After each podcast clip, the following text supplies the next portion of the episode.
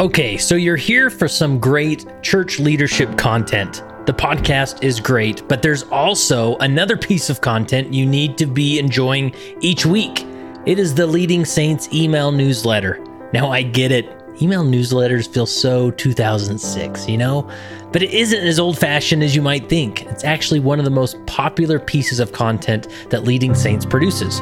Each week, I share a unique leadership thought that can only be found in the newsletter. I keep it short and sweet. Most can read it in less than five minutes. And then we share with you recent content you might have missed, throwback episodes, and Leading Saints events that happen more often than you might anticipate.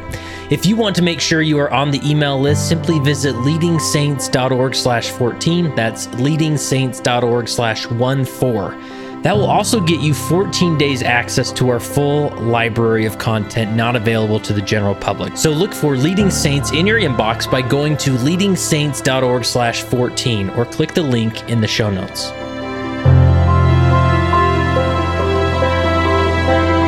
Before we jump into the content of this episode, I kind of feel it's important that I introduce myself. Now, many of you have been around a long time.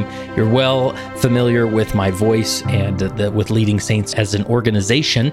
But if you're not, well, my name is Kurt Francom, and I am the executive director of Leading Saints and the podcast host. Now, Leading Saints is a nonprofit organization dedicated to helping Latter-day Saints be better prepared to lead. And we do that through, well, content creation like this podcast and many other resources at leading saints dot org. And uh, we don't act like we have all the answers or uh, know exactly what a leader should do or not do, but we like to explore the concepts of leadership, the science of leadership, what people are researching about leadership, and see how we can apply them to a Latter-day Saint world. So here we go. Today, I'm in uh, downtown Salt Lake City with uh, two executive producers of the world-famous project called The Chosen, and that's uh, Brad Pello and Daryl Eves. How are you two? Great. Doing dandy today. Nice. Beautiful morning in Salt Lake. Yeah. Now, you two don't live here. You're down south in uh, Washington County, somewhere in down there. That's right. right. Daryl lives in Hurricane. I'm in Toquerville, about five miles away. Nice. And uh, we love we love the winters down there. And you're up in Salt Lake in July, right? So it's maybe a little bit cooler. But um, now, uh, we originally, Brad and you and I got connected, and uh, I showed up here thinking I'd interview you, and you said, hey, you know, Daryl's in the other room. Why don't we, he's an executive producer on this project. Let's bring him in. And uh, Daryl, whether you like it or not, you're in front of a I microphone. I got volunteered. That's like the story of my life. Right? So Daryl, maybe just give us uh, your background if people aren't familiar with you and some of the projects you worked on, and then how you got involved with The Chosen, as a, especially as a Latter-day Saint. Yeah, for sure. So um, I'm one of ten kids, and I think we're, we're as Mormon as you can get. I know that we're not supposed to say the Mormon thing, but guess what? I, we're as Mormon yeah, as you okay, can get. Okay, all right. So pretty much all my ancestors were baptized between eighteen thirty and eighteen sixty-five. So they came across the plains, and um, my great-great-grandfather settled the area where I live, uh, down in Laverkin. And um, so kind of grew up there. Fell in love with it, um, related to half the town. You know how that is, getting in sure. trouble all the time because everybody knows who you are. Um, but outside of that, it was just like um, finding, you know, pure joy was being surrounded by family for me. And um, really had a fascination with video. I really wanted to make Super Bowl commercials when I was a kid. Oh, really? Wow. And I just was on that quest. And so went through school, uh, got my degree in marketing and advertising, got a couple job offers in L A with some firms that create Super Bowl commercials and a couple in Chicago. And that was kind of the moment in my journey where my wife and I uh, made uh, a very big decision, which was, do we go follow our passions or dreams for a career, or do we take a, a step for our family? And and for me, I wanted my kids to grow up around grandma and grandpa and have their cousins be their best friends, because that, that was really, really important to me. And so we were at a pivotal point. What do we do? Um, and so uh, we, we decided to stay in Southern Utah and uh, forego uh, that dream, you know, of working with some big agency, world-class agency. So when you can't work for a world-class agency, you start your own agency. And that's what I did after, out of school. I just started my own agency, and I uh, was doing a lot of working with local businesses, you know, helping them with their website. This is back ninety-nine, so we were doing website, you know, getting some directories, because that was back in the day, directories were pretty big, and then some hosting companies that we owned, and um, basically built a digital empire, um, helping just mom and pops just capitalize on YouTube. What was or uh, on, on the internet. But what's funny though was a lot of these businesses only had dial-up. We're like, uh-huh. you got to be on yeah. the internet. You got to be. You got to have a website. They're like, what? what? Okay, but. Yeah, we're a little slow down in Southern Utah, but um, so that's kind of how it all started. And then for me, um, there's a couple um, moments of clarity um, on on where I should go. One was in two thousand five. Um, I was on Craigslist because my company was expanding. We were looking to be frugal, so we we're trying to get a free desk or something for the new, you know, workstation that we had to put up there. And I saw this ad for this brand new platform called YouTube. And they were going to give away uh, an iPod. And I'm like, okay, I'm all in. Because the iPods were about the size of a brick at that uh-huh, time. Yeah. But Steve Jobs just said, hey, there's just a brand new iPod. It's called iPod Nano. It's like, you know, pack of gum. And I'm like, I'm all in. So I went to this um, website called YouTube, didn't know what it was. And my jaw dropped um, because that was the first time I was able to see you could hit play and videos would actually play on the internet. They didn't have to buffer all the way to the end before they started to play. And then I saw this really cool tool. Uh, this is in October two thousand five that you could actually embed these videos on websites. And the first thing for me as an entrepreneur, I'm like, okay, this is an upsell. I can literally upsell every website that I've ever created and have them put a video um, on, on their website. And so that happened for the next uh, two thousand five, two thousand six, and into two thousand seven. We made eight hundred sixty-five videos. Um, got them all embedded on on for different the, companies. Yeah, just different companies, yeah, yeah. mom okay. and pop shops, you know, doctors, dentists, lawyers, all that fun stuff, and just kind of embedded on their websites. And somehow, magically, in two thousand seven, when Google bought YouTube, um, that all those videos started to rank in Google search. So they'd outrank the websites that we actually had, mm-hmm. put a lot of time, energy, effort to to do. And I'm like, okay, saw the opportunity with video. And for me, it was like, okay, let's let's go ahead and not do website design anymore, not do S E O anymore, and just focus in on video and vid- uh, YouTube. And you know, there's nobody really doing it, and this is kind of the the future. And I always had a love and passion for video, and that's where it started. And then later that year, um, we were just doing exclusively video. I had a client um, of mine that says, "Hey, there's a company down in Saint George." Uh, that are trying to sell pianos on online, and they, they need your help. And so I went down, met the owner of the piano store, and he showed me a video that he made to, you know, show showcase his piano. And they're trying to sell, you know, these Yamaha, you know, grand pianos. And my jaw dropped. I was like, that's like that's an amazing music video. Like, yeah, yeah I, like how many? I go, how many pianos have you sold? He's like, zero. I'm like, oh man. But then the journey was, um, over the next eighteen months, was to see um, kind of my passion and love of what I'm really good at. Uh, I feel like um, God's given me a couple gifts that yeah. helps me accelerate in this in this area, which is, you know, seeing seeing a content creator create content and and seeing audiences love that content and and want to share it. And so Uh, over the, the next eighteen months, uh, this small piano store that had ten thousand subscribers got to one point eight million subscribers, about two hundred thirty uh, million uh, video views. That's the Piano Guys, if yeah. you've ever heard of them. Yeah, yeah. I was actually on a, I was, I was speaking on a cruise last January with them, oh, yeah. on, and they told that story because I've always always wondered why are they called the Piano Guys when there's it a guy a with piano plays store the cello. Called the Piano Guys, but that's the name of the store, right? And so they've kept that brand, and and now they're very successful because of those videos, right? Yeah, and so that's kind of how it all started for me, and then that's when you have the serendipitous moment. Mm-hmm. Was when I was a young kid, I wanted to create Super Bowl commercials, and you you want to figure out why. Like, why do you, why did I want to do that? Well, I wanted to actually create content that was funny and engaging that people talked about over weeks, if not months. And that was kind of my why. I was like, oh, I see where that's at. And then I realized that YouTube could be that vehicle to create content that um, could really elevate the world, bring joy into the world, bring light into the world. And and then two, um, with that, um, I'm able to feel satisfied in the sense of, hey, people are talking about it, people are sharing. And so that's kind of where my journey began. And then outside of that, you know, I met this a couple of producers down in California, um, and they they had this uh, sketch comedy show on this no-name network called B Y U television.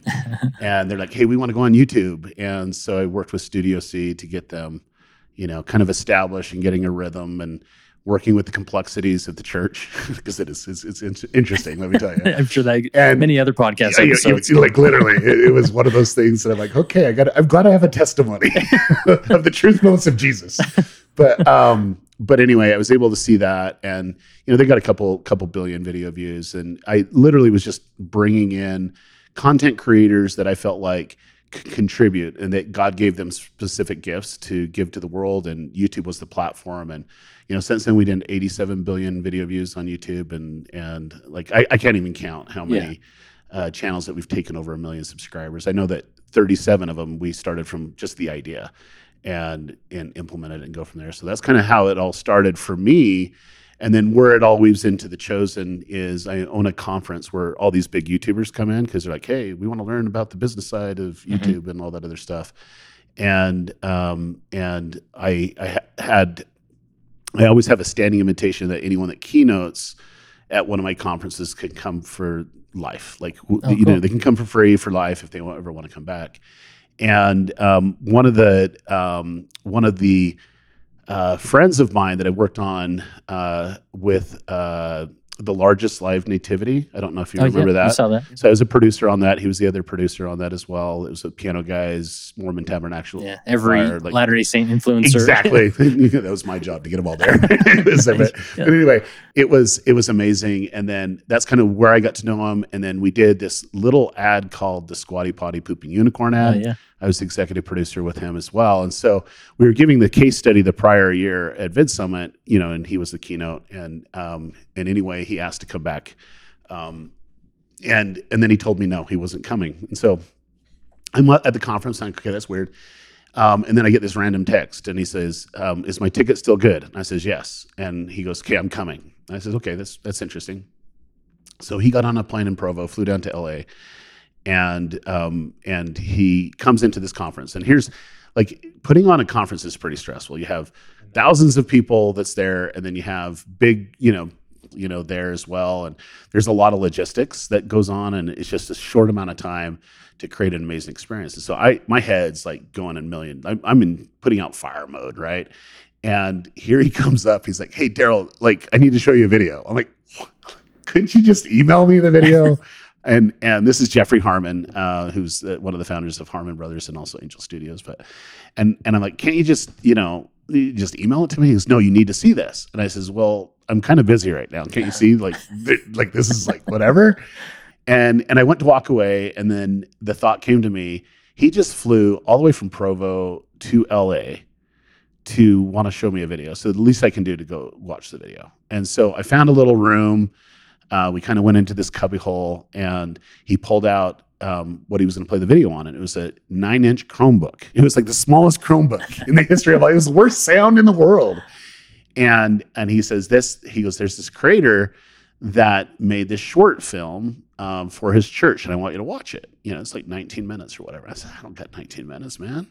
You know, but we sat down, and it was really good. It was Dallas Jenkins created this short film called The Shepherd. I and, think you see it on YouTube still. Yeah, right? You can yeah. see that on YouTube and uh-huh. and in, in in the Chosen app for sure. Yeah. But but anyway, it was this short film that he made, and I'm like, oh, this is actually good, because like I I'm really like one of the things I love is great content, and there's certain elements of great content. I could see that it was extremely low budget. Like like he was like pulling miracles out of some of the stuff there. And and it was it really pulled me into the character, and I'm like, man, if he's able to pull me into that character this quick, you know, I'm like, what could he do with a bigger budget? What you know, what's going on, you know?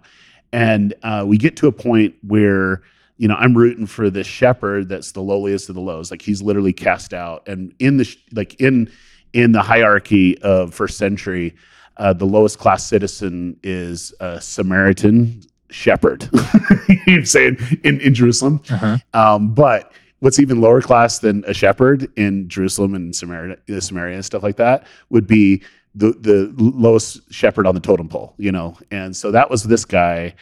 And what I loved was his desire to to want to know about the Messiah. He just he he was looking for that that redemption. He was looking for the the hope, because like his life was in a very difficult position, and he was wanting that, and he wanted to learn. And that's where he went into um, the, the town and was ridiculed and ridiculed by the other shepherds, and then went into the synagogue. And this is kind of where it hit me, was he just wanted to learn about Messiah, and he was kicked out for being unclean. And um, and they just kind of pushed aside, and you know, you could tell that he was crushed. And the moment that he took the step out, there was a, a, a man and a wife that was looking for the well, because they just came a long distance to come pay taxes. And they, you know, the, the, his uh, pregnant uh, bride was was um, um, you know, thirsty, and he explained where the well was, but then he realized he had water um, on him, and he just gave Mary his water. And that, I mean, like, I'm like, I don't know who thought of this. That's so good, but it just pulled you in. It's like, it was so symbolic. Yeah. You know, here he is giving water to the person that's going to give the everlasting water. Yeah. Um, and so fast forward, um, I know this is like the longest intro of all time, no, I, but fast forward, um, I says, I, the knock came on the door, and they says, "Daryl, we need you." And I turned to Jeffrey. I says, "I got to go." He says, "No, this is like the, not the best part." I says, I, I got enough of it. I go, "I know where this is going. I know what this is about. I just want to be a, a part of it. Like, it, even if I have to hold the light, you know, I'm, uh-huh. I'm willing to be a part of it." He says, "Good. I want you to go meet Dallas this next week up in Provo." And so the following Monday, I flew up to Provo from L A, um, met with Dallas for the first time, and he shared his vision for a television show. And I felt like, wow, that's really great. And and and the perspective was, growing up um, in in our church culture, there were certain things that had kind of always rubbed me wrong. And one of the things would be is um, sometimes we don't like to see the true nature of people, like the human side of nature. We like to like, oh no, they're so great, you know, and you know, and we don't get to see all the things. And and this is like literally seeing broken people uh, being called by Jesus to to lead. And you get to see these broken people transform, but still struggle. And I just love that. And so anyway, I called my wife up. I says, "Hey, uh, we're going to be um, investing in a T V show about Jesus." She says, "Oh, that's fine, dear." You know, whatever. And Uh, Dallas and I uh, started the business that day. We had zero money in the bank account, and we had zero followers on social media, but we had a really great idea. And um, we had a mechanism. That's where Angel Studios came in, and they had a mechanism to um, you know, go after the crowd, uh, which I've been doing audience development my whole career, of just developing audiences and get them excited about this T V show. And so we had a piece of content, which is The Shepherd, that it impacted me and impacted Jeffrey, you know, and impacted uh, his brother Neil, and that that piece that Dallas made that brought light to his small congregation in Chicago was now bringing uh, people to be aware of a T V show. And we broke the all-time crowdfunding record in film and television. Um, and then the next issue was trying to get people to watch it, but that's another story, okay, for sure. and, and but that's that's my whole life story. Awesome. Like, that's it. Yeah, yeah. And now you're in the midst of recording season three and just about done. And yeah, so yeah. It's it's yeah. It's not, think, it's, thankfully, yeah. thankfully, we had Brad to help us pull yeah. this off. Awesome. All right, Brad. What about you? How, how did you get involved in, in all this? What's some of your background and, and whatnot? Well, I, I just learned that I also shared a passion as a young man for making T V commercials. I didn't oh, nice. know that about Daryl, but um, I'm a little older than him, and so I happened to be a kid who had a, a, a video system, and it was the only one in town. So even as a teenager, I was making commercials because I could. Um, but I, I, I always wanted to kind of grow up to be in the media space. But after my mission, I um, it was it was the the heydays of the P C, and everybody was crazy about, you know, the I B M P C, and I uh, had kind of an entrepreneurial heart, and so I got involved in creating some tech companies over the next ten to fifteen years um, that, you know, kind of were defining in their own ways. And when I say involved, I consider myself always a co-founder or a member of the founding team. Um, and so first in in the kind of search business, what today we think of as Google, in, in the mid-eighties, uh, together with other co-founders, created a company called Folio, which was a search engine uh, for C D ROMs. And um, and we created the first searchable scriptures, um, and and uh, that was, as a newly returned missionary, exciting to be able to beat everyone at scripture chase. And in fact, um, and this was on a P C. This was like on a P C software. Yeah. So you take it to church. You take it on a P C to church. This, was, this wasn't something that was yet sold sold at Deseret Book or anything. I mean, no, no, no, was, no, yeah. no. We, and, and, in fact, the challenge was we didn't have hard drives yet, and oh, so yeah. everything was on a floppy, and so we had to we had to fit everything on one. In fact, funny story. Uh, we demonstrated this one day to some of the brethren, and. And uh, Elder Perry, no longer living, was going to speak at the Marriott Center. Um, they used to do Friday night fourteen stake firesides, and and he was going to be the speaker. And he said, "I want to do a scripture chase with the students. Um, can can we set up a computer at the podium, and I'll use your software, and I'll challenge anyone to a scripture chase." And you have to appreciate, we didn't have internet in those days. Most people didn't have a P C, and so he stood at the pulpit and challenge students to come beat him at a scripture chase. And they would come up and, you know, he'd say, "Name any word you want." All, you yeah. know, and we all thought, this is an apostle. He has an amazing memory. But he was actually searching on the computer. Anyway, funny story. Um, and then and then uh, I was fortunate enough to just be involved in the very earliest days of Ancestry. Uh, Paul Allen was the founder there with his, his partner, Dan, and they... Paul's my brother-in-law, and so he invited me to kind of come use my operational experience to help get that going. Wasn't there very long when I got a call from uh, the family who owned Bookcraft, the L D S publishing company. And and maybe many of your audience wouldn't even remember Bookcraft, but Bookcraft was, in its day, the publisher of most all of the apostles, uh, Elder Packer, Elder Maxwell, um, McConkie, Mormon Doctrine was published by us. And then also we introduced the fiction space, you know, so um, The Work and the Glory was, was a did big... Did your tennis shoes win mini fights? You know, I think we did. I don't remember, actually. That was before my that, time. That's what I was reading in yeah, the early nineties. Yeah, that may have been Covenant. Um, but but uh, I ended up buying the company with Alan Ashton, a friend, and uh, and as the new publisher, uh, this young, never been in the publishing world before, um, my vision and Alan's vision was to see if we could, uh, with the advent of the internet, bring content to the worldwide church. L D S publishing was always in English. Um, it was always limited to bookstores, and so and, and the bookstores, frankly, were mostly on, on the Wasatch Front. There was, you know, if there was one in your area, it was near a temple, and and so we had this vision for being able to create a place. We called it L D S World. That was our domain, and a place where people could come and uh, create community and consume content. And so... And this was what year about? This would have been in the late nineties. Okay. So, so ninety, the internet's here, yeah. But it's uh, slow. It's clunky. Very slow, yep, yep. In fact, ironically, I would say that the biggest challenge we had is um, uh, the internet was seen as a scary place. Mm. This is where you go to get porn, for example. In mm. fact, I remember the early days of Ancestry, an analyst came back and said, uh, the number one use of the internet is porn, and number two is family history. How did that happen? You know? Um, yeah. So now the, uh, at Bookcraft, we're saying, really, we should be spreading the gospel with this. We should be creating community with the internet. And and so the, the blessing of kind of being involved in those early days was that we got to do a lot of firsts. You know, we... Um, The founders at Ancestry had also founded a company called Infobases, which was a collection of L D S content. So they had licensed all the Deseret Book products, the church news, and and so we uh, acquired Infobases as part of the Bookcraft deal, and and we put all that up on the internet. So now you could search hundreds and hundreds of classical church publications and and published copyrighted books.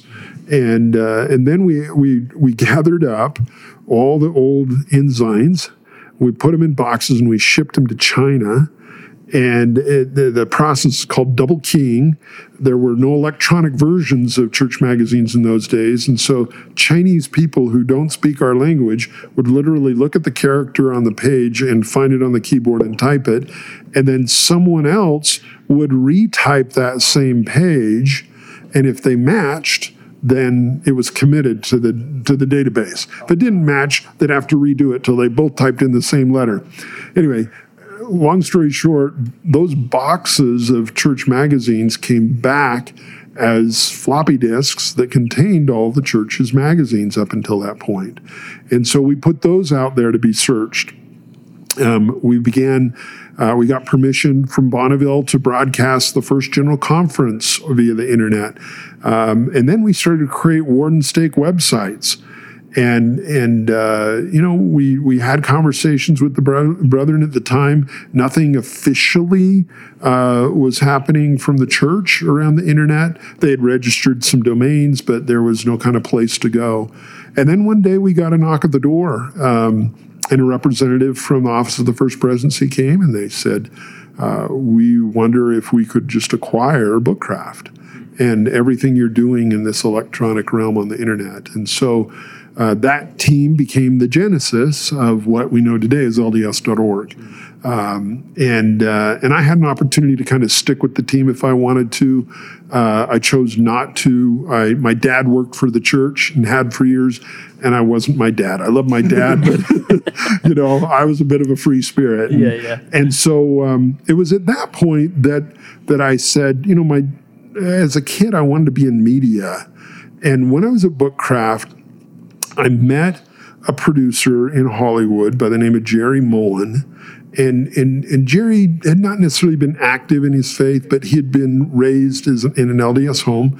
And and he said, well, let's go make some movies together. I'm going to be retiring. He was Steven Spielberg's producer. Oh, wow. So he'd just come off winning an Oscar for Schindler's List. Um, and and together with um, another L D S gentleman that worked there in the studio system, John Garbett, who now works for the church, uh, the three of us went and produced a film called The Legend of Johnny Lingo. Oh, wow. It was a remake of the old B Y U uh-huh, film, uh-huh. and and successfully launched it with M G M and, and brought it to the world. And that kind of whetted my appetite for film and television. And so I went on other other titles that uh, people might be familiar with. Forever Strong, the story oh, yeah. of of Larry Gill. Uh, Larry I've Gillis. interviewed him on the podcast. Ah, Larry's a great friend. Um, uh, so that was that was kind of my media experience. And, and long story short now, and it turns out my introduction's as long as yours, I, I, I ended up in New York City. And uh, one of my companies called i dot t v was acquired by DirecTV based in New York City, brought me there, and and uh, I, I got involved in some projects that kind of melded technology and media together, um, and, and that drew the attention of Bonneville, the church-owned media company, to what I was doing, and they asked if I would come lead a new team that they were creating at Bonneville called Radiant. And Radiant's mission was to create media and content and influence uh, that wasn't necessarily religious, but it was all about bringing light into the world. And and that's where I was when COVID hit. And, uh, you know, New York City in the early stages of COVID were not a friendly place. Yeah. And so we came to Utah, uh, where our grandchildren were, and we wanted to just, you know, work remotely and spend time here. And that's when I met Daryl in Dallas.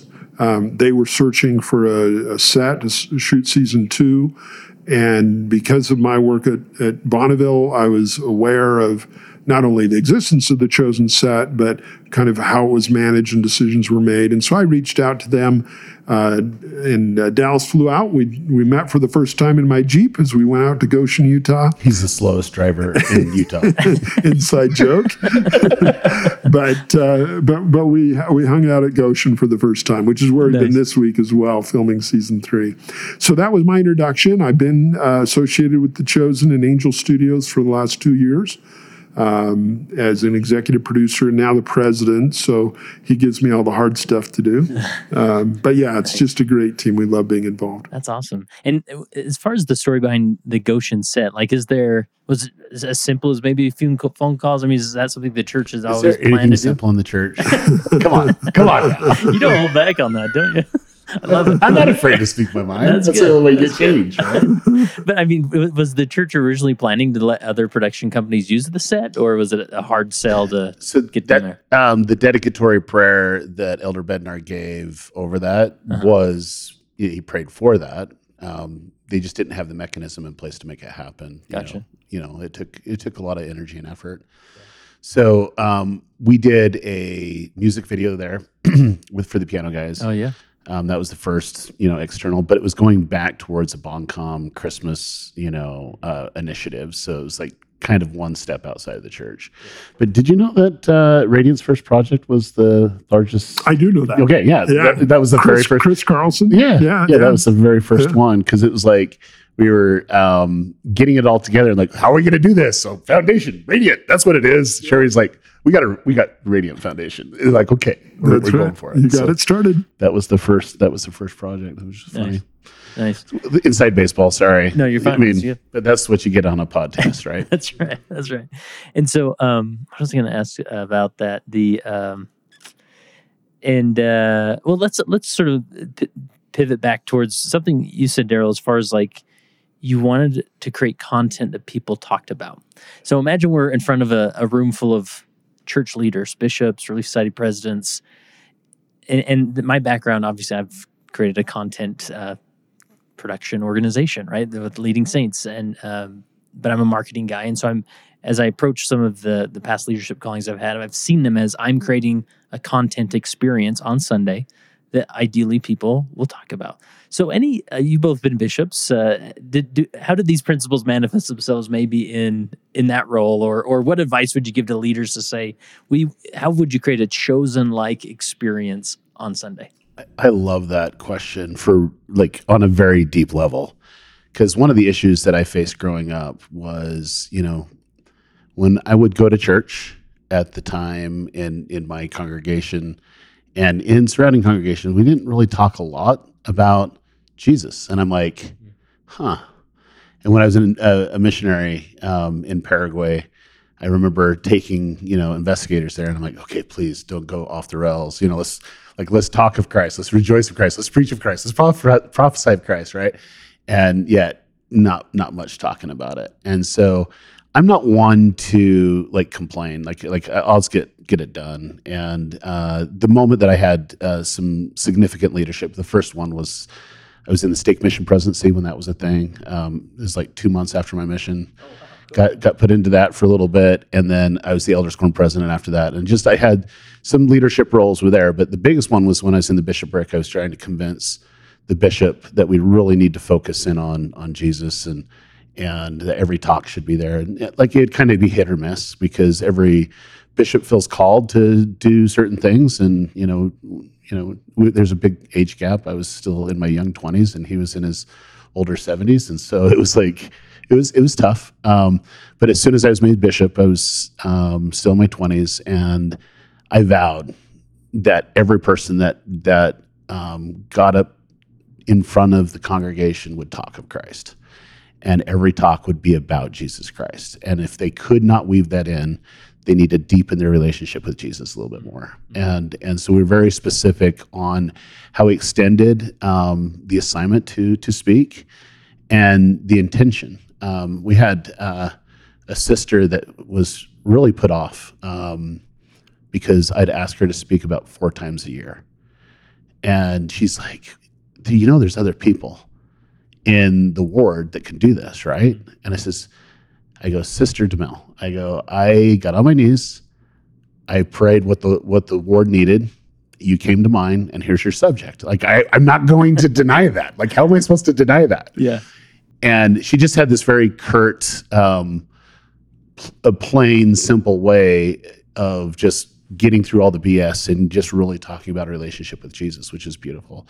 Uh, well, later, um, her husband became the state president, and I was his counselor, you know, oh, nice. in, yeah. in the state presidency. But that's kind of where it all started for me, is just being more than, hey, it's your turn to uh, assign, um, you know, the talks this, this, this month, you know, who's going to do what, but be prayerful on how can we deepen the relationship of every person that walks into this congregation, member or non, to walk away with a stronger desire to know Jesus.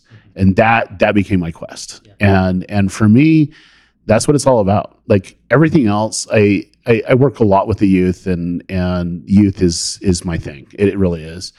And I found that the way that we approach our youth um, is wrong in some aspects. I think culturally it's wrong. I think it's um, done. We have our own church culture of how we do it. We try to shame them and and guilt them into doing things instead of saying, you know what, let's strengthen your relationship with Jesus. First off, let's get your relationship with Jesus, and let's strengthen that. Because once you have it, you'll want to do all those things. You won't want to do the path that takes you away from that relationship that you could have. Right. And I, I think if ward councils and bishoprics and and the brothers and sisters, you know, in leadership positions and parents, if they will actively look at how can we just strengthen, and, you know, everyone's relationship with Jesus more. What what are the topics that that are keeping us um, from having a deeper relationship? And I think the biggest thing, um, and and over the course of serving as bishop for six and a half years and in the state presidency for nine and a half, like I, I've been able to see a lot, but I think now I have a completely deeper desire for that. I, you know, the more that I rub shoulders with other people that do have beautiful relationships with Jesus um, and with God, and and seeing, you know, their heart.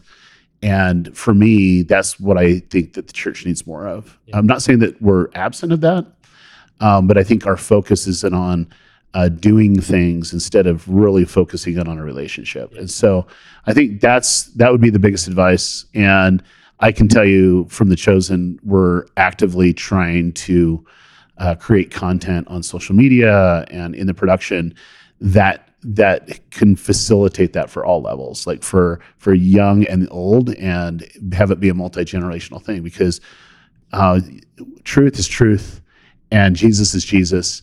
And I'm telling you, when when people get to know who r- the real Jesus is, that's when everything just turns upside down for them, because then they realize, oh, I had these preconceived ideas of who Jesus was and is that are not true. And now I know, and he's willing to forgive me. Yeah. He's willing to love me.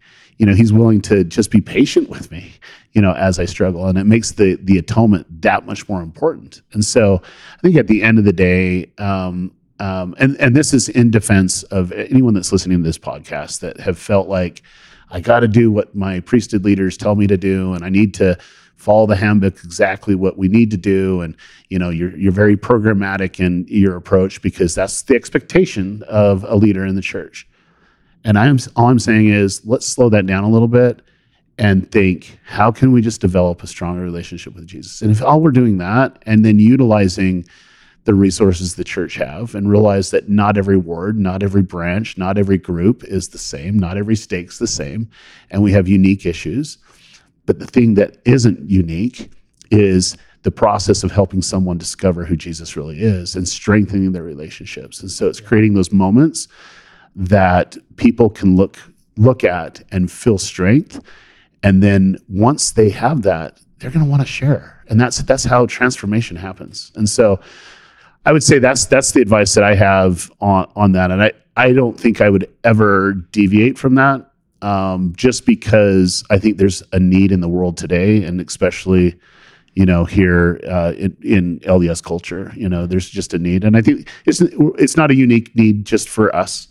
You know, I think it's in other denominations too, and, and especially this new generation coming up, they're thinking Um, a little bit differently than than past generations, and and people are having a hard time communicating to them, and all they want is authenticity. They don't want anything to be like sugar-coated. They don't want anything to be, you know, the blinds pulled over their eyes. Just tell them the way that it is.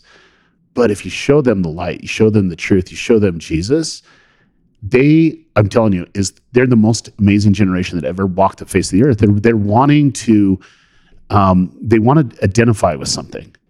They want to identify with a specific cause, and they will mobilize. They will li- literally go and mobilize. We're seeing it all over the world right now. There, there's a, a, an identity issue that's happening in the world. Um, and the reason why is because people are trying to figure out who they are.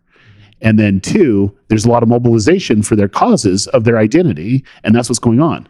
Well, I want that identity to be sons and daughters of God with a deep relationship with Jesus, because if they can get behind that, that's how we change the world. Yeah. You know, so but it, but it's more it's more the way that Jesus taught.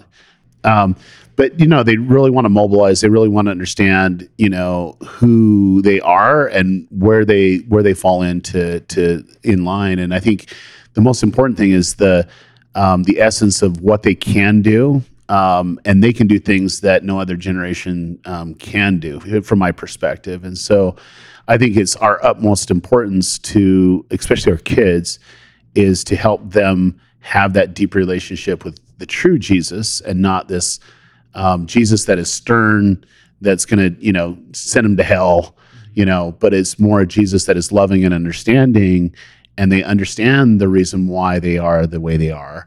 And it's just more deeping, even though that it's maybe not the, the best that they're that they're that they that they are, and they need to change. But it's through His love and His grace yeah. that they can they can be a better version of them, the best version of them, yeah. you know. And so th- I think that's the ultimate um, um, goal for leaders and parents, is to help this rising generation. Yeah. So take me to like the nuts and bolts of that, like. Because I think a lot of leaders will listen and be like, oh, well, we focus on Jesus. We're good, right? But maybe, I mean, maybe it looks different for them. So, like, when you're extending a chance to speak in church, like, how do you uh, encourage your, your that speaker to make sure that they stay on Jesus rather than... Because maybe it's like, well, I want you to talk about temple work. And th- to me, that kind of feels, well, I think Jesus, you know, Jesus is in there somewhere, so it's good to talk about temple work, right? I mean, so... Or if there's like uh, real life examples of what it, what we think it looks like, but what it really looks like. Any what comes to mind? Yeah. So anyone that thinks that um, they talk of Christ in their congregation, just do it an analytical approach. That's what I did. So um, I just took a piece of paper. Anytime that somebody said Jesus, I did a scratch mark for one thing mm-hmm. of Jesus. And uh-huh. there's sometimes I had zero scratch marks on, you know, a three hour meeting back when we had three hour meetings, and so. Uh, for me, it was really important. Uh, the second thing is, um, and, and this will help. This will help answer the question that you just asked. But I do believe that setting the tone will create the ability for um, brothers and sisters to go and do. And let me kind of explain that. I noticed in fast and testimony meeting, when when uh, in my ward at the time, that the children and the women dominated. We'd have maybe one or two male, uh, you know, um, people that would bear their testimony. And I thought, do you know what? We need to change this. So I was a counselor in the bishopric, and I talked to the bishop. I says, hey, you know, we, we need more of our, our priesthood strength testifying, and and not let letting them just let everybody else go for it. We got to figure out a way to do it. And he came up with the idea of, and it was a beautiful idea, and um, this is when we had opening exercises at priesthood, just having um, one person bear their testimony at the beginning of our, you know, opening exercises at priesthood. Mm-hmm. And what was interesting, it it got people to hear, listen, and connect to people, and they could fill. And you had these powerhouses, people that had wealth of information testifying in the first time on a, you know, on the stand in years. You know, and that bled over to sacrament meeting. And as soon as sacrament meeting, it was really interesting. By the time I became bishop, it was like sixty forty, sixty percent male, forty percent female, and, and, and children. And then later on, it was probably about seventy-five twenty-five. So we had to figure out, okay, how do yeah, we, we get, get, get, get it back to about like fifty-fifty, whatever. But it, like setting the examples there. And so um, when when I say, you know, they're might saying, hey, all these topics go back to Jesus. I'm just saying being more intentional of what you're asking. So like, like for example, if you're talking about temple endowment, um, I would be very specific about the covenant path. What is the covenant path? How does the covenant path strengthen your relationship with Jesus? Um, you know, that is the topic, not going and doing temple work. Yeah, you almost like take that topic Get, and then attach at the end. Your relationship with Jesus Christ, right? Yeah. Put Jesus this, at the end. Absolutely. Yeah. And, and and it's not just to do a filler, Um, and then you can't go over the phone and just say, okay, would you do this, and not even do it. You got to give them a piece of paper and say, here's the topic. We prayerfully considered it. Here's some, some resources. There's other resources you can look at. Um, but this is what we'd like to accomplish. Um, and I'll, I'll tell you, um, I, I, I know this seems like odd, but when I would call someone, regardless of who, who they were, I would say I was prayerfully considering it, because I was. And there are a few people in the congregation that come that need to be strengthened with this. And when I prayed about who is the person that would be best to deliver this specific message, I'm led to you. So can we have a have a conversation? Does it does it you know does it resonate with you? Yeah, I love that. Nine times out of ten, they're like, oh my gosh, yes! Like, I literally would love to speak about this. I'm so passionate about this, right? Yeah, I love that. Um, but the other, you know, um, one tenth, you know, that that doesn't have. They're just just afraid to get up in front of everybody, you know. Uh, but they're still passionate about it, and they're still going to do it. Um, and so, th- having a directive of of the why. And the who, you don't need to tell them specifically who it's impacting, but you can give examples of some of the things that are facing. That will help them be a lot more prayerful as they approach this assignment. Yeah. And I think that needs to be done in callings too. And and I think, oh, I'm going to get on a soapbox, Brad. Oh, I, I, I, I got to get on a soapbox here. Now's your chance. Oh my gosh. No, but just because um, we feel inspired to call someone to a calling doesn't make it the right call for the individual. And I think that we need to stand up as members of the church. When we feel overloaded, I feel like we need to do a good job of informing the leadership, hey, this is what's going on in my life. And I want to explain every little detail from there before you issue this call, because I want you to be aware of all the stuff you didn't know, because we're having this conversation now. And I, I would like to see that happen more, because I think we get overloaded and and compounded where um, we're not able to do the things that we need to do because we feel a sense of obligation, a sense of stewardship, and then a sense of living up to what it means to be in that position. And I, I believe, and this is what I've seen, and it might be different in, in the different parts of the world, but I've seen people hit their, their point of being asked to do everything. And and then we're not distributing the work, you know, properly, and they get burned out, yeah. And they literally leave the church, and they become very bitter, you know. And then I've seen others that just literally just disconnect completely, you know. And I think by having good conversations and talking about the why with them, and having the people respond back with everything that's going on in their life. You know, we still need to serve regardless, right? But it's just more, is that the correct place and time and the timing and sequencing in their life? Yeah. Yeah, you know, and really I think helpful. We need to be a lot more sensitive to that. But, uh, you know, as of late, you know, I think we're we're doing a better job. Um, I think um, there's less pressure to do all these things. Like, like, like I remember sitting in priesthood leadership and they're like, you got to do all these things right here. And I'm like, wait a minute, like, we don't even have the manpower to do all these things. Yeah, yeah. Are they, well, does everybody need like twenty callings? Yeah, yeah. Like, is that what it's going to go on? Um, and gotta yes. have faith, you know, yeah, yeah. yeah, trust me, I, I've had that You've lecture. Heard that? I've heard that lecture a lot, but yeah. yeah, but there's there's some beautiful uh, messages, and I'll, I'll share one. And I know this is long, and I know this it's a Brad Daryl you know conversation, hey, well, but Brad, I've got Brad on deck here. you, okay, okay, so but I was I was in a priesthood leadership meeting where. Uh, you know, about every two to three years, you get to meet with a member of the Quorum of the Twelve. All the bishops do in a re- uh, you know, uh, in your region. And we were in a coordinating council. We had two coordinating councils, and we had Elder Renlund there. And he wanted to shake every bishop's hand and every stake president's member's hand before the meeting start. And, you know, he's he's a great guy, and I've met him a couple times before. He actually came to a meeting like that that I was at. Oh, yeah. good, yeah. good. And I so shook his hand. Yeah. You shook his hand? yeah. He did, he did the exact same thing? Yeah, same thing. That, he, he just does that. yeah, he's great. So um, it's a four-hour meeting, so two hours was uninterrupted, him ranting about whatever he wanted to do, which was really great, yeah. and I loved it. It was like the Spirit was present, and, you know, helping us uh, understand the nature of our call, the sanctity of our call, and so on. And then um, the l- last two hours was open up to Q and A. And I, I, I'm not afraid to ask questions. I'm not afraid to talk. I don't care who they are. I don't care if yeah, it's yeah. a prophet. I mean, I'm respectful, right? Yeah. But there was something eating at me, and I wanted to have an answer to it. And then two, you know, I wanted to um, really help members of our congregation. And so I raised my hand, and he goes, President Eves. And I'm like, oh, you knew my name. He says, you shook my hand like three yeah. minutes ago. Like, I mean, it was like two hours ago. But anyways, I stand up. He says, what's your question? I says, hey, I go, all of us have the, the privilege to do these Temple Recommend interviews, you know, and um, these Temple Recommend inter- interviews are Uh, very sacred, and you got to see just just amazing experiences. Just it's one of my things I look forward to every week. And I says, I've been noticing a pattern of people feeling overprogrammed and people feeling um, over overburdened. You know, what advice would you give us? You know, to give them, because I, I I would like to know, you know, what you're thinking and how we can um, um, help them in in this need. And so I go to sit down. He says, you can't sit down after that question. I'm like, oh, man. But then he gave me a beautiful story where he went to uh, Asia with uh, Elder Packer. And this is when he wasn't a member of the Quorum of the Twelve. He was in the Presidency of the seventy. And they were doing a temple uh, dedication, um, and they were trying to get all prepped for that.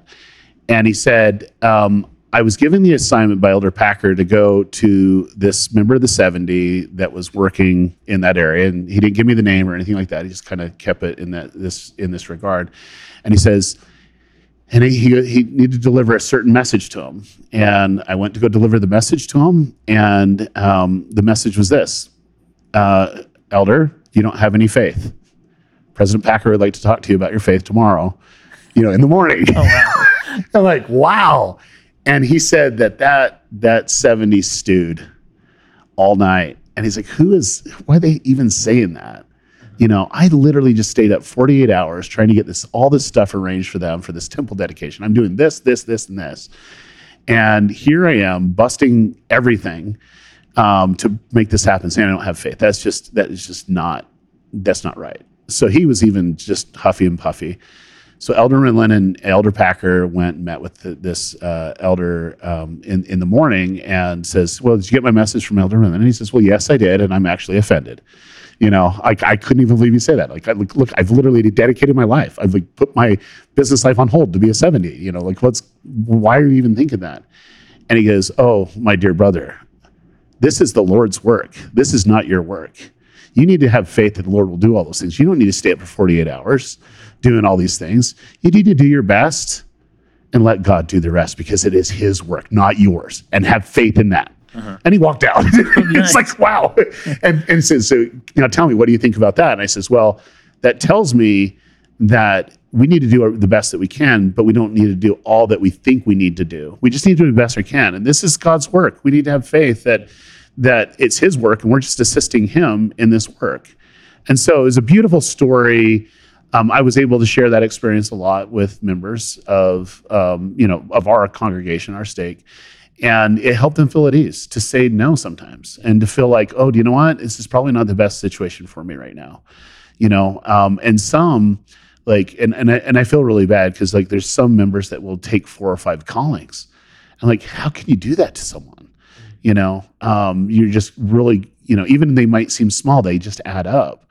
And, you know, my goal is just to, to look, hey, we all need to help build the work. That's what we're called. Like when we, when we go from discovering who Jesus is to become a follower of Jesus, but the moment that we become a disciple, we, we become his hands, we become his tool, you know, we, we become his to go out and do the things. And we need to be mindful of what that is. But in that same regard, we're not Jesus. This is not our work. Yeah. We're here just called to assist, yeah. You know, and I think that's a beautiful thing. And so I think, you know, even what we're doing here with The Chosen, and I, I think it's like we're assisting in our little way, and we can do it uniquely. And, and I think every ward, every family can do it very uniquely, but they just need to give it a lot more priority of how do we actually have these conversations that impact people? Um, and we have discussions of what the gospel is really about. Yeah. Not not the organizational structure of the church, but what the gospel is really about. And I love the episode, I believe it's season two, where, I, I, you know, the Christ isn't in the, the series a lot. He's off like healing and praying with people. Yeah, yeah. And the, the disciples are bickering the whole episode. It reminded me of church ward council. Yeah. I did. Right? And then at the end, like Christ comes back and he's just exhausted about, and just going straight to bed, you know, yeah. and, and just that moment is, is powerful. Well, yeah. what, I, what I would love about that moment is because they're like, look what we did, and you know, this is where I'm at, and I'm better than this, and whatever. And here Jesus is in Samaria, healing through the day and into the night, and he comes back physically, spiritually, emotionally exhausted, you know, and everybody realized, oh.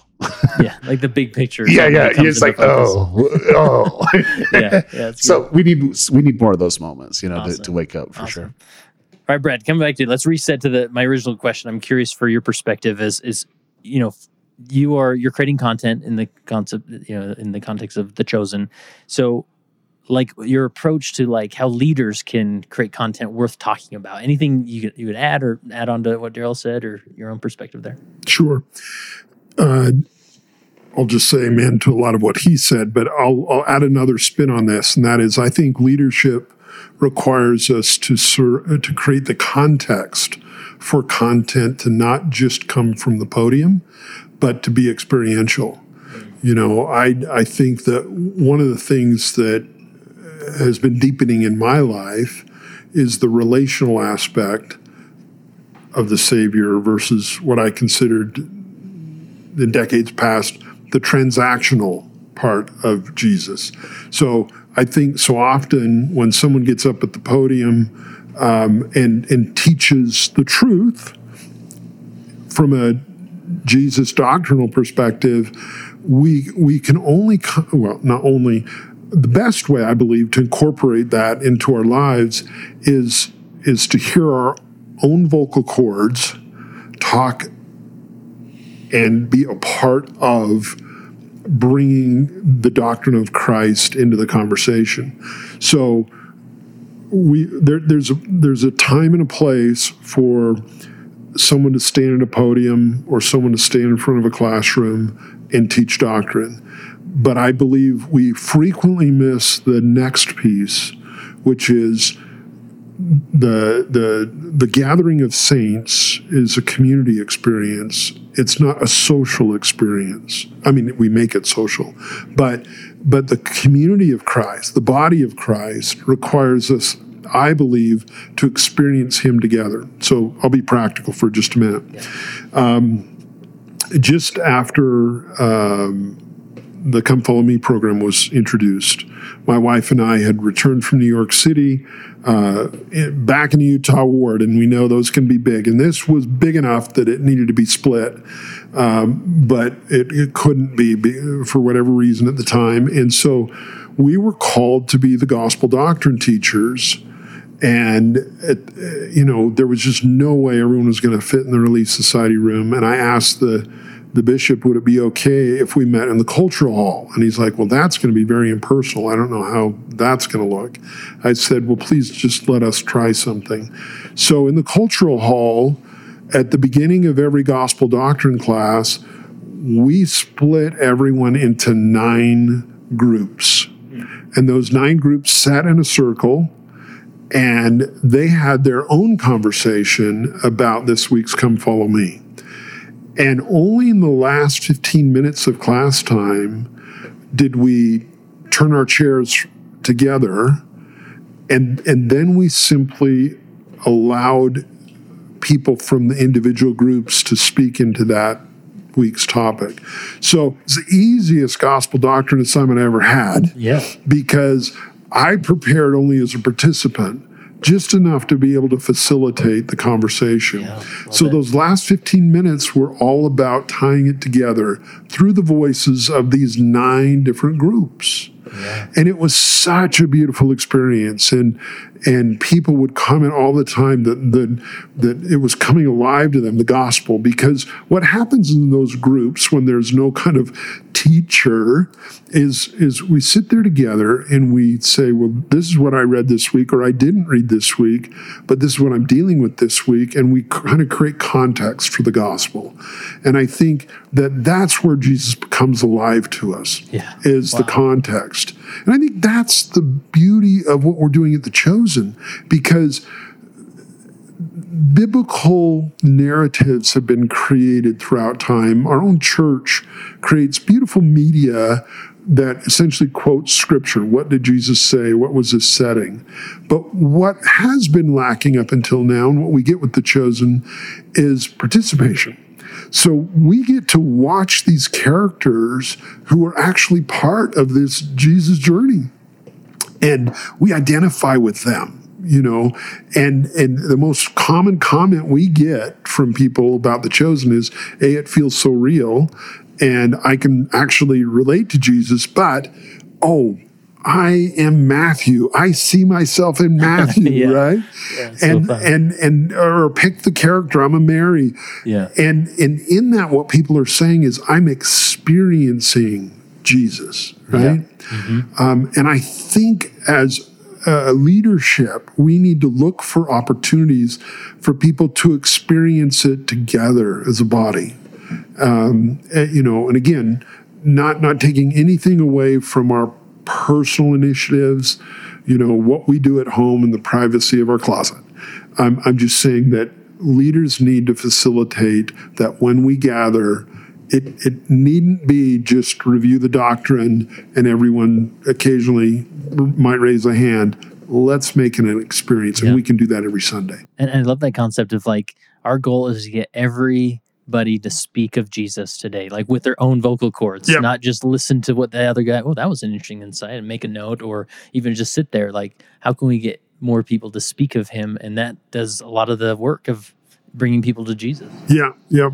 I'll give you another example. Yeah. Um, uh, just this past Sunday, we released a documentary where we took nine Gen Zers and we exposed them to The Chosen. They'd never seen it before. We asked them to come together and binge watch it. And you sent me the link. This is a phenomenal documentary. Yeah. It's well, phenomenal. Interesting story. This documentary was produced twice. Oh, really? You'll only hear the story here.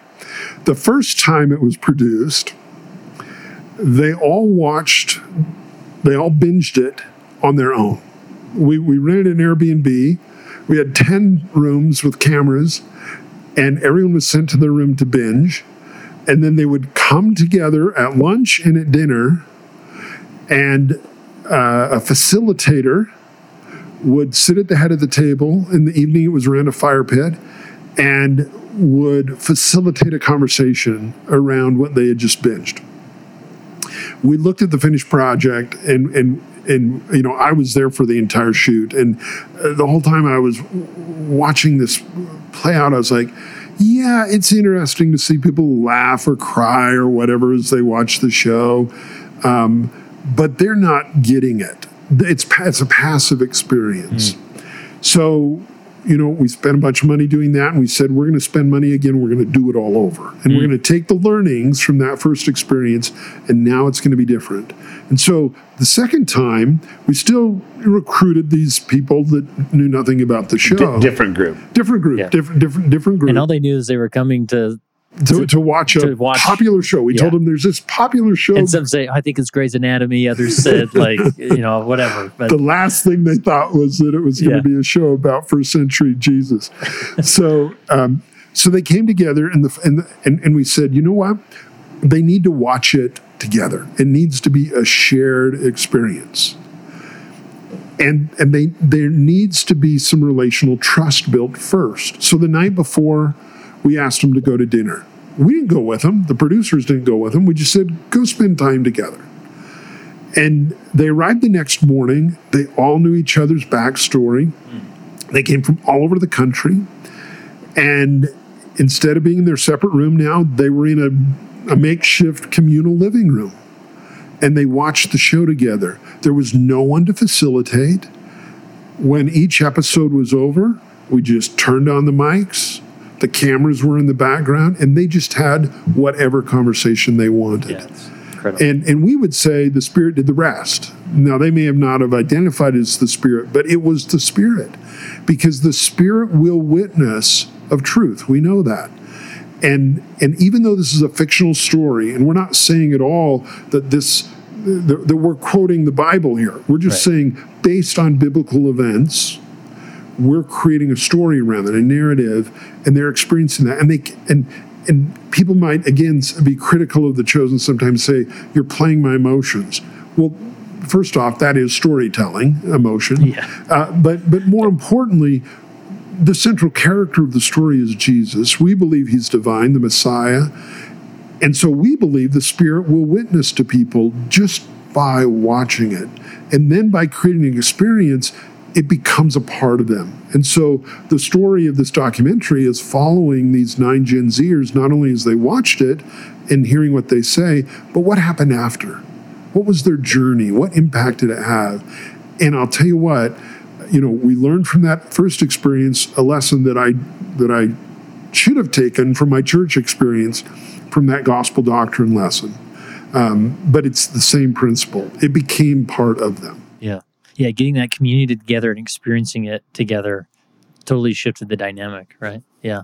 And and that's another, you know, Daryl, you mentioned this as far as the concept of seeing broken people. Like, that's what stood out to you when you first saw that Shepherd um, film. And I think, you know, we hear this concept of, like, creating vulnerability at church and being real. And, and I think a lot of leaders resonate with that. And often they don't know, well, how do we... you know, how do you do that? We can't just say, well, be vulnerable, everybody, like, go ahead, right? But it's it's all in the modeling. And one thing I learned from The Chosen is that you take these characters and you let them model the vulnerability and the brokenness, and and then we sort of put ourselves into these characters as they engage with Jesus. They're like, yes, that's that's my Jesus, right? Like, I have one friend who refuses to watch any clip or anything with Jonathan, the guy who plays Christ, because he doesn't want him to seem outside the context of being being Jesus, because he just, now I know how Jesus looks at me and looks at and heals and loves, right? And so, I mean, is it, and, and part of your, you know, your testimony thing, you took the opening exercise this time, and you could do this at the beginning of Elders Quorum Relief Society as well, and saying, we're going to have this man stand up, and he's going to bear a testimony. And what you're doing there is you're modeling to the group, this is how we do it, right? Anything to say on that as far as how this show, you know, stimulates that realness, that how Christ approaches brokenness and allows us to be real? Well, I think if we all realize that we're all broken, that makes us a little bit more humble, um, for sure. But I, I want to give it this in context, because I think this will help uh, from from this uh, analogy, this perspective. But look at the scriptures for what they are. And if you were to say, okay, who had the most pages in the Old Testament, that wrote the most, that really uh, gave us the most content? Um, a lot of people would think it's Isaiah, but it's not. It's actually David. Mm. And in the New Testament, if you were to say who wrote the most pages, who gave us the most content, outside of Jesus, because Jesus was that third person. He didn't write anything. Right, you know, right. he it was definitely recorded from him. It would be Paul. Yeah, that's where my mind went. Yeah. Okay. Uh-huh. And then in the Book of Mormon, you have Alma the Younger. Mm.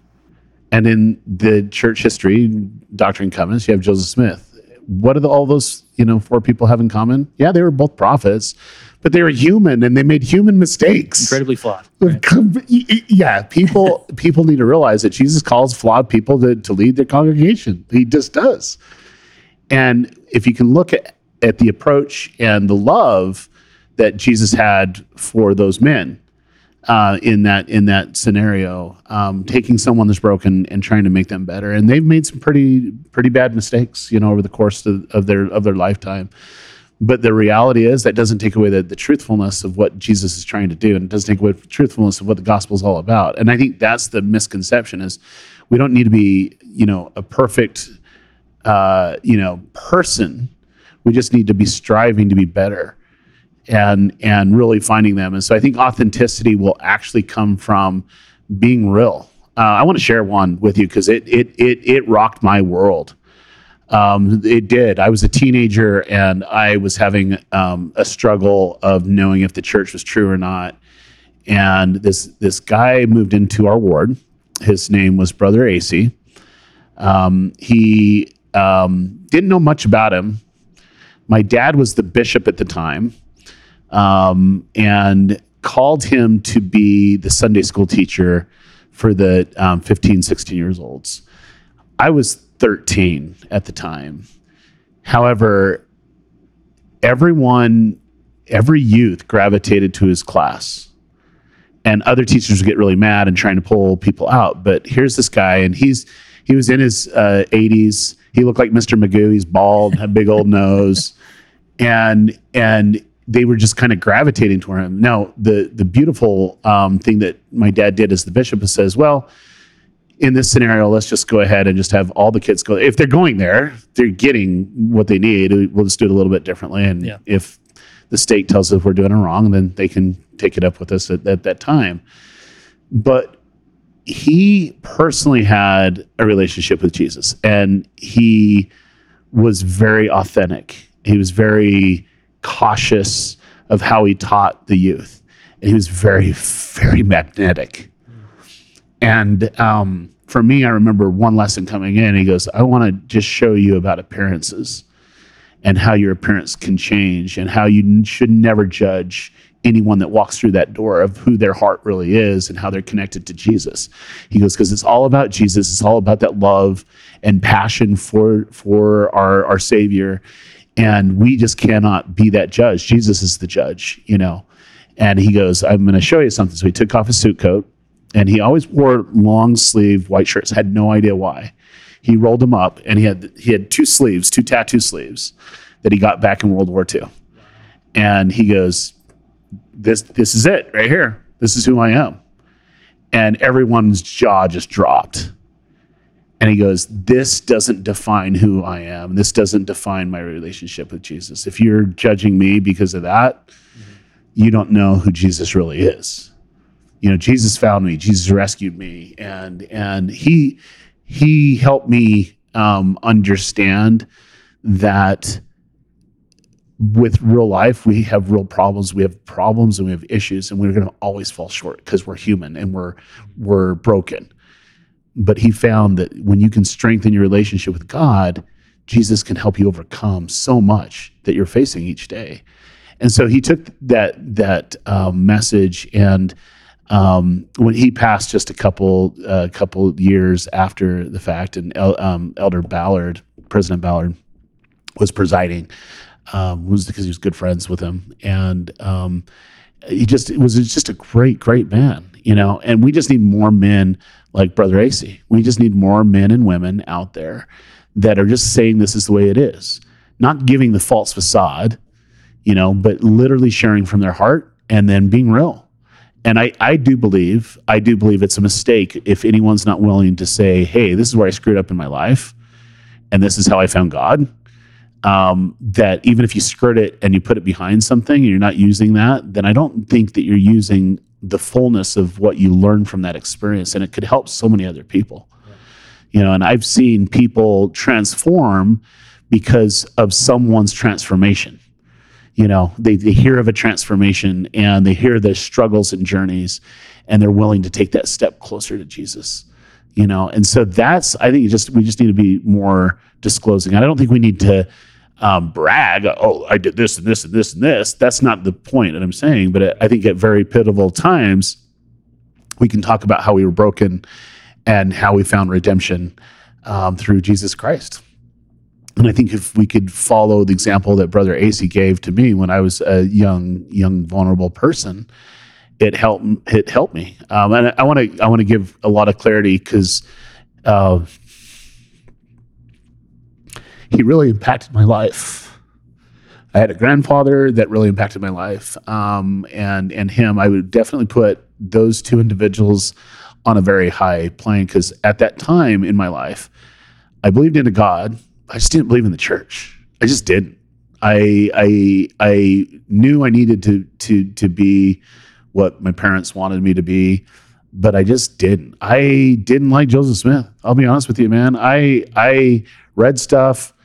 Um, whether it's true or false doesn't matter, but like I was confused why God would call this person to be a prophet, you know. And um, what was beautiful was um, these moments that I knew two men, um, and I, I would say three with my my my dad and my mom and so on and so forth. But um, you know, they, they were people that had really good relationships with Jesus, and that's that was appealing to me. And I knew that there was God. I knew there was Jesus. I just didn't know if this was all true or not. Yeah. And so I, I didn't go down a super dark path, but I every every year I was always questioning, you know, um, is this true? Is it not?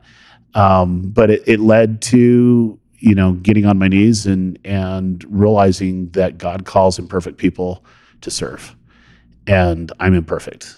And and that doesn't take away from the truthfulness of it. And so, um, luckily, I was able to get a very strong testimony and and a deep relationship with Jesus. And And it's helped me, you know, throughout my life and, you know, my relationship with my wife and my kids and, you know, and, and it's expanding. And I think the thing that we need to look at is just being true, being vulnerable, and being willing to share, you know. And I, I think a lot of us will hear, oh, you could share this moment, but sometimes it's embarrassing to share that moment.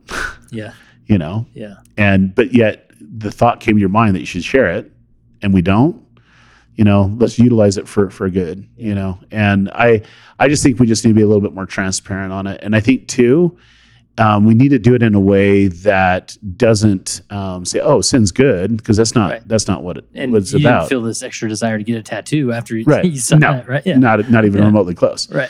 But I think the the big thing would be is what is the lesson, you know, and, and how can you apply it? And I think, as we are more vulnerable and we're sharing, and I think this happens more, it should happen more in the, on the family level, um, and and then too on the ward family level, just really helping people, you know, have um, a desire to know that we're not all perfect and we're all just trying to strive to be better as a group. Um, so there's a, a lady that's been coming to church with my wife and I and and and her kids.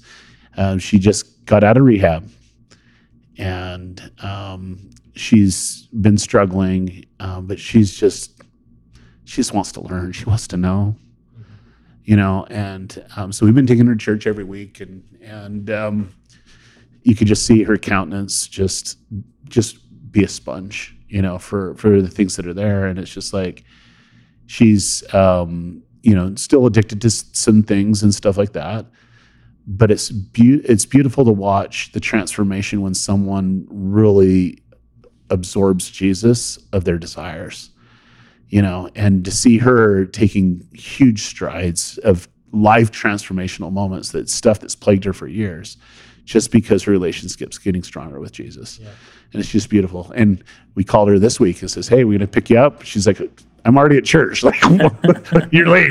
You yeah. got five minutes, whatever.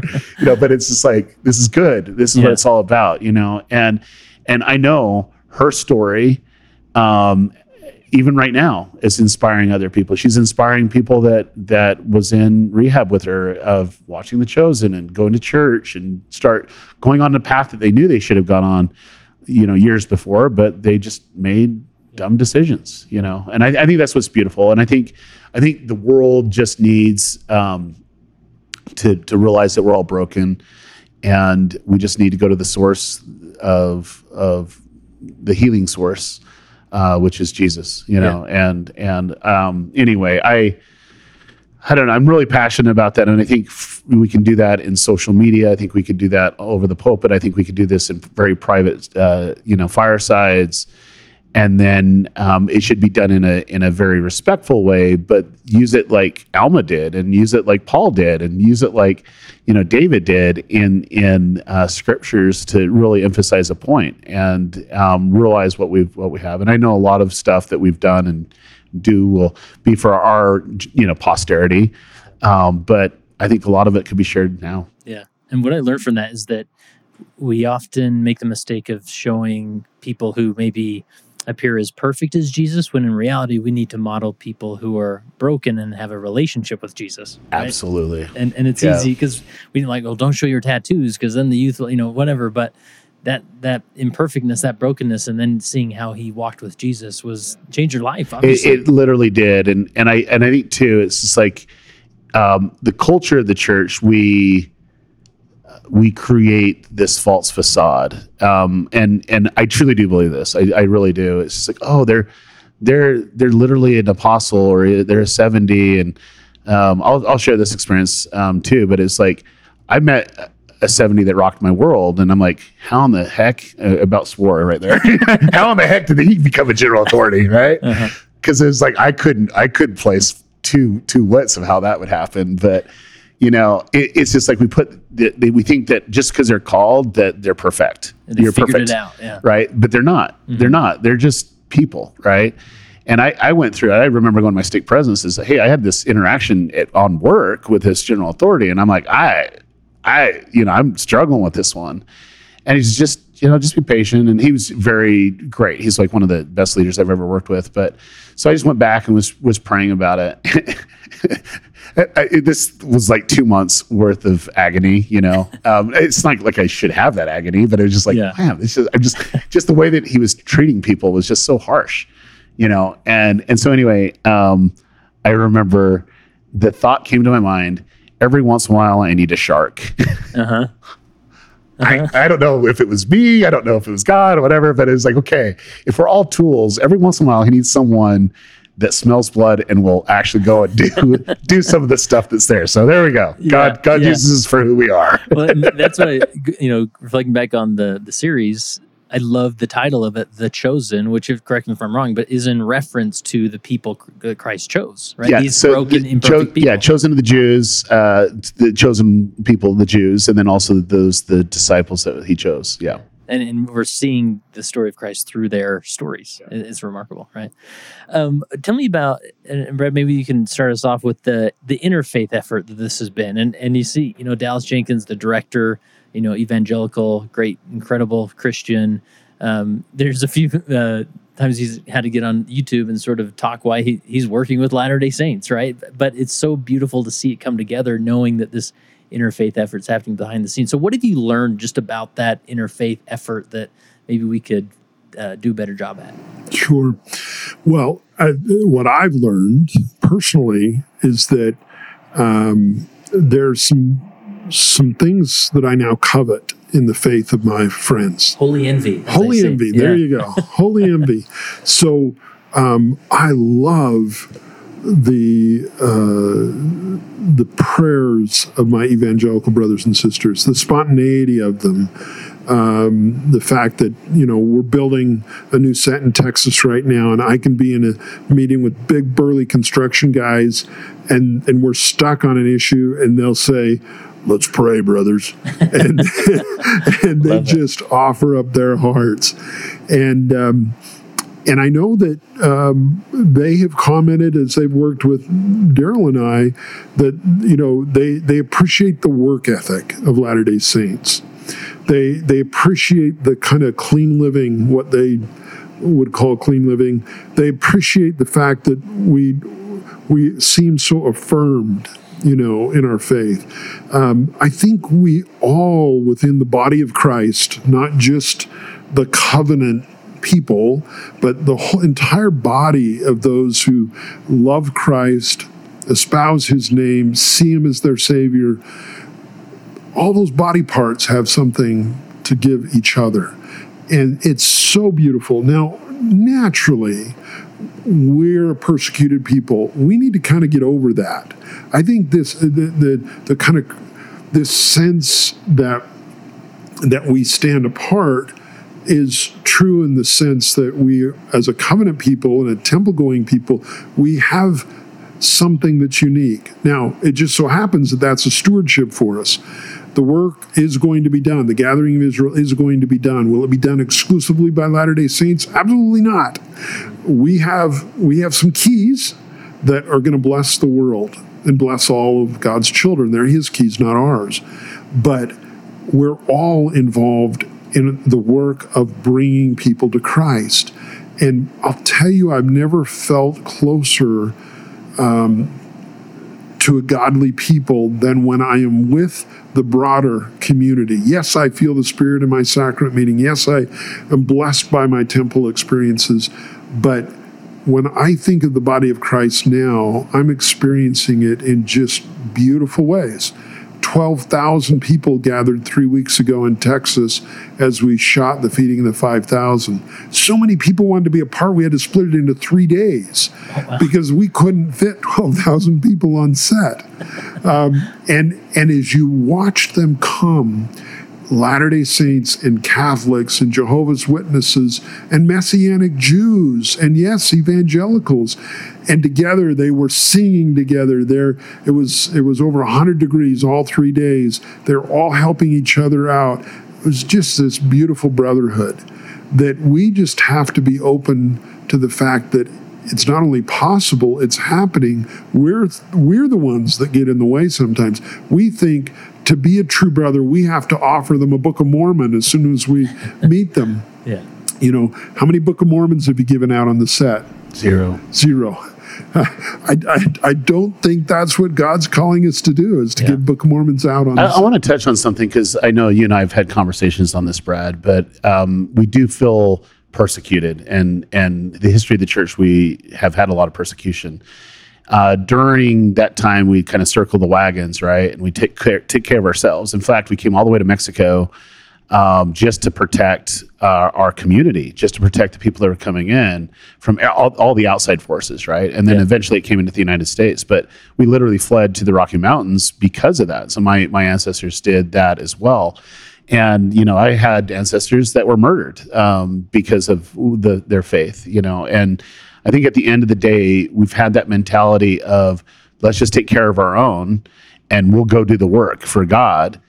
And and we really um, sheltered ourselves and and alienated ourselves outside the, the Christian community. And so much so that uh, when we go and do, uh, we're, we're very active in, in our evangelism um, that we're seen as a threat. And so there's always counterbalances from yeah, there. Yeah. Um, but one thing that I can tell you, and this is what I know, and um, I, I think the gathering of Israel and bringing people to Jesus Christ is is different than what people assume that it is, um, because it's bringing people to Jesus, and then they'll sort it out later. God, God will literally sort it out later. Mm-hmm. And I can tell you, when Jesus comes and says, "This is the path," people are going to go on that path that have a relationship with Jesus, regardless of their their religious background, including L D S. You know what I'm saying? Yep.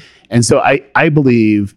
We just need to take a more active stance to bring more Jesus into the world, more into our lives, more into our community, um, and stop trying to capitalize on, we're the only people that have this. Well, bull crap. Mm-hmm. Mm-hmm. You know, what we have is our relationship with Jesus, and there's some beautiful relationships out there that are a lot stronger than ours, you know, and we need to collectively come together to gather.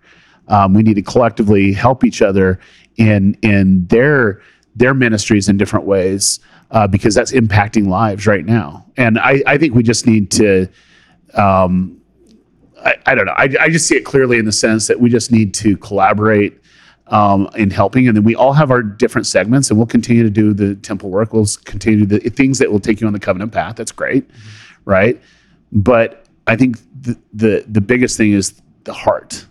The heart needs to change. The heart needs to transform. And I think that's where we can come in. And I think it all comes back down to, you know, just getting out of the the, the mode of fear and persecution and saying, no, it's more about love and inclusion. You know, how can we do that? Because I, I see a day that, and it's coming, you know, that anyone that believes in Jesus Christ will be, um, you know, persecuted. And we need to gather together all aspects of people that believe in the faith. It's happened in in scripture. It's going to happen again, you know, and what we need to do is strengthen that, strengthen our community, strengthen our neighborhoods, strengthen the interfaith efforts, you know, of making making sure that people can can literally uh worship Jesus Christ, you know. And I think that's I think that's something that we can't do alone as the church. And I think even our priesthood uh general authority leaders and general auxiliary leaders, they do a great job leading the charge, and they have great relationships out there. But it needs to be more than that. It needs to be every person, you know, developing and helping and, and understanding, and not thinking we're better than them by no means. Right. Um, but it's more about how can we help each other, you know. And I, I'll, I'll be honest with you. I, I think Brad hit it on the head. Is like I feel some of the strongest times I've ever felt the Spirit is when it was multi-faith effort of bringing people to Jesus and and being surrounded by people putting in their loaves and fishes, and I'm putting in my loaves and fishes, and we're all coming together doing something bigger than ourselves. Yeah. And that's what's beautiful. And and I think we just need more of that. And if there's anything that the Chosen's doing um, outside of just impacting the viewer, it would be we're trying to inspire people to become better, you know, to be more bold, to be like what the the disciples of old um, were. Very capable people, but very incapable of of doing what they needed to do. They had to to do it. And that's what I love about season three, is where Jesus sends them off two by two. And he says, okay, you saw what I taught. You know, you saw the miracles. Now you go and do. and to see them go two by two, um, it's going to be hard for a lot of people to say, wait a minute. But I think that's what we need to do, is just to figure out, how do we go serve in our area? But more importantly, how do we surround ourselves with people that are like-minded? And I think um, what's been fascinating was um, from the beginning, when people would find out that I'm a member of the church, um, some people were very put off. Um, and there was a lot of a lot of flack that was going on. But as we talk about what Jesus taught, they were like, "Man, you really know the Bible. You like, you really know." I'm like, "Yeah, I'm actually a follower of Jesus." You know, and and that's what that's what it's about. You know, it's just more getting past their misconceptions of what they think, you know, my my religious background is. But my the best way to do that is to show them my heart, of where my heart is.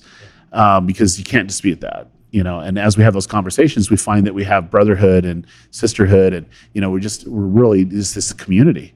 And I think the church, we as the church as the whole, um, and we're talking members of the church, we need to look at the body of Christ as outside and bigger than what yeah. what we see it.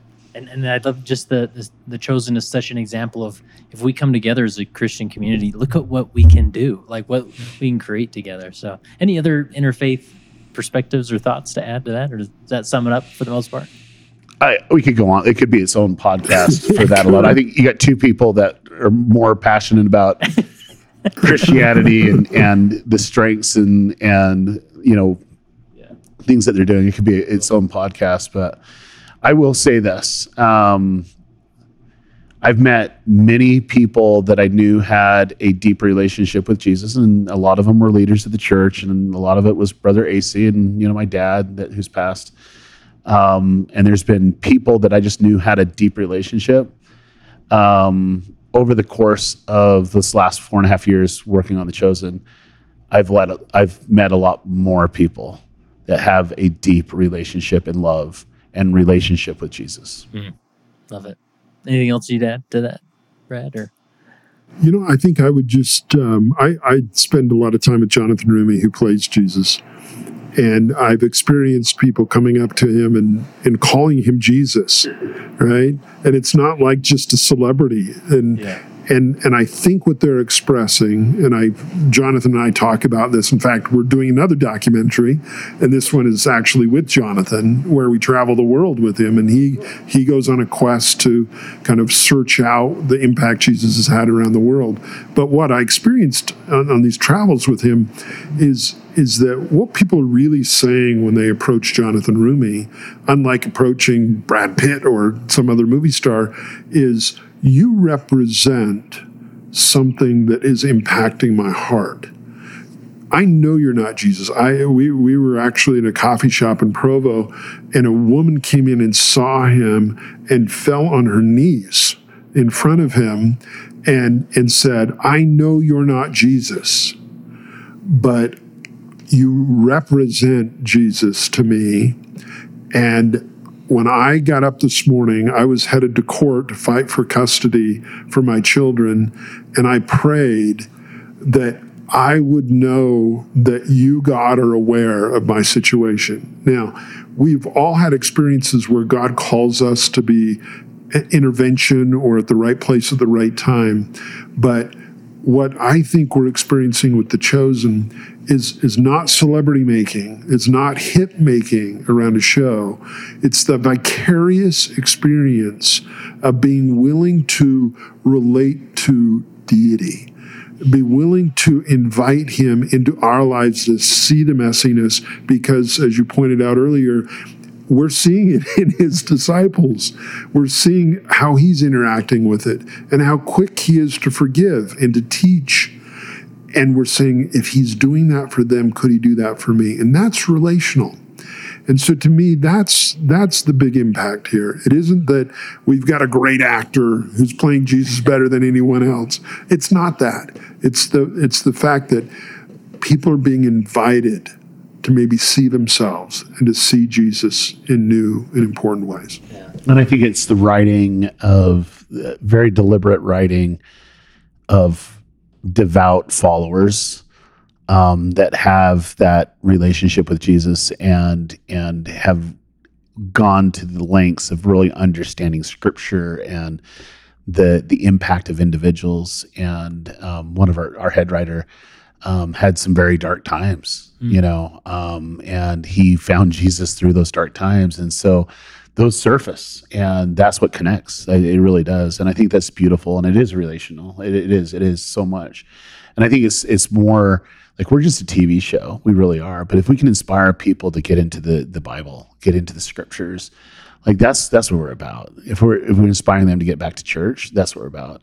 Uh, you saw the documentary, you know, and you know my when I had the idea of what would the impact be and how how would Gen Z accept it, you know, I was shocked actually um, to see how unfiltered they were.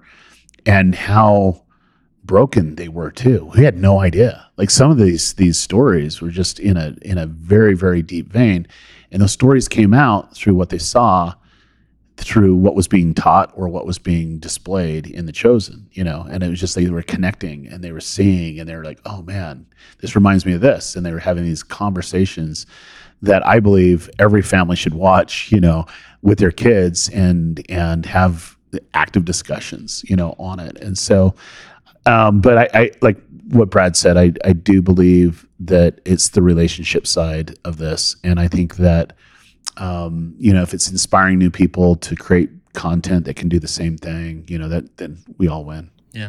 Yeah. All right, Brad, you get to plug everything. Okay. So if people want to see the show, if they've been living under a rock for the last couple of years, where do they go to, to check it out? And then also this documentary that just came out. Sure. So uh, there's an app. It's both Android and Apple, uh, just called The Chosen. Uh, The Chosen is also on smart T Vs, Roku, Apple T V, Fire Stick, et cetera. You can also find The Chosen on B Y U T V. Um, you can find it on the Angel Studios app, our distributor, uh, also on Peacock and iTunes and Google. It's everywhere. It's, it's in mainstream. Uh, it's, sure. it's in mainstream. And um, in terms of this documentary, you'll find it in the Chosen app. Uh, it's also on YouTube. Right for now, a limited time. For though. a limited time, yeah, yeah. That's right. So maybe by the time the podcast's out, it won't be on YouTube. So the, the, the Chosen app would be the best place to go to see all of this great content. Yeah. And man, if I was thinking as I was watching that documentary, uh, man, if you need an idea for a great youth activity night or, you know, get everybody together and watch the journey of these people, how Christ impacts them. And there's nobody came out and preached to them. There's no preaching, you know, you should really keep keep the commandments a little bit, but like they just watched, they just experienced a depiction of the Savior, and to see that change is just, I, I would rather have ward councils do it. Cause it's like, okay, okay here's, here's what our youth are actually thinking. Yeah. Here's yeah. the situations that they're like actually that. being, you know, impacted by.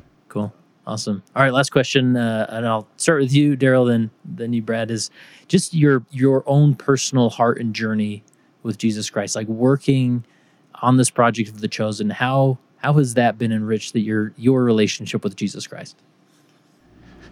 Um, it's impacted me on multiple levels. I think the first off is he's helped me realize I'm more broken than what I thought I was before doing this. Um, and then two, um, I, I think the biggest thing is seeing him even more real than what I thought he was too. Like I, I had a lot of, uh, ideas of how it would be. And I even imagined how it'd be when Jesus was in his ministry, but this went deeper. Um, and, just to even think of scenarios that could have happened, uh, just really bring me to tears, and really um, more appreciation for him. Because I'm nothing without him, literally nothing. And he's so forgiving. And I just wish the world would know, especially our youth and our members, of how loving he really is. And um, I think this journey for the last four and a half years has just realized how patient he is and how loving he is, and, and how much my preconceived idea of who he is was actually wrong. Hmm. Awesome. Brad, how do you respond? How's this uh, this project changed your relationship with, with the Savior? Well, since we're speaking to an audience of leaders, I'll just say that uh, as as a young bishop, I remember looking in the mirror and saying, I, I'm not ready to be a bishop. I don't have the kind of relationship that a bishop should have with Jesus. I'm going to be asking people to do things on the basis of my mantle, but I myself am, am not measuring up. And so relationally, my experience with Jesus as it, as that young bishop was was one of measurement. It was not one of acceptance, meaning um, it was I was still on a path to prove that I could do it, that I could be a great bishop all by myself. Um, yes, no, I needed the Lord, but he'd, he'd tell me what to do, and I'd just go do it. And how'd that turn out for you? Yeah. He called me a second time, oh, there bishop, so yeah. I could try again. Totally different the second time. But but I would say that um, the experience that I've had in journeying with Jesus now is is one where my prayers are not to increase my faith in him. My prayer is to receive the love that he has for me. Because I believe that, that what had been my barrier as a young leader was that I knew the truth about me, and I I, I could accept the fact that he called me to be a leader because I, I'm a hard worker, I'm an effective administrator, I'm a good public speaker, I can do, do, do, do those things. But I can't accept the fact that he unconditionally just accepts me right where I'm at without all of those things. And especially as a leader, because we're supposed to have it all together. And I didn't have it all together. And when I was called as a bishop the second time, I still didn't have it all together. And then in a stake presidency, and I still didn't have it all together. And and I'm willing to bet when you attend my funeral, because you're younger than me, I will not have had it all together. But my journey is one of receiving his love, accepting his love. And the more I do, the more I experience what he offers others. Whether it was Enos or Alma the Younger or Paul, their hearts turned to others when they received the love of God in their life. And that's the journey I'm on. As I receive it, it's freely given to everyone around me.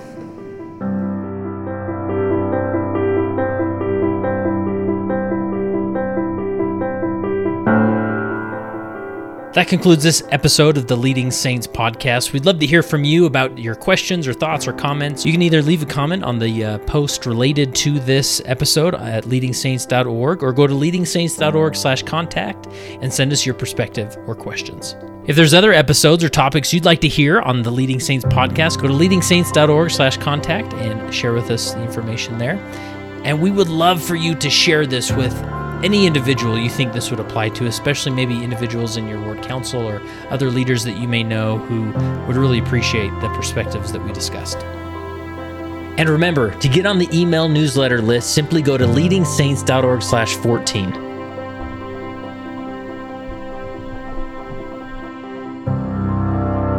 It came as a result of the position of leadership which was imposed upon us by the God of heaven, who brought forth a restoration of the gospel of Jesus Christ.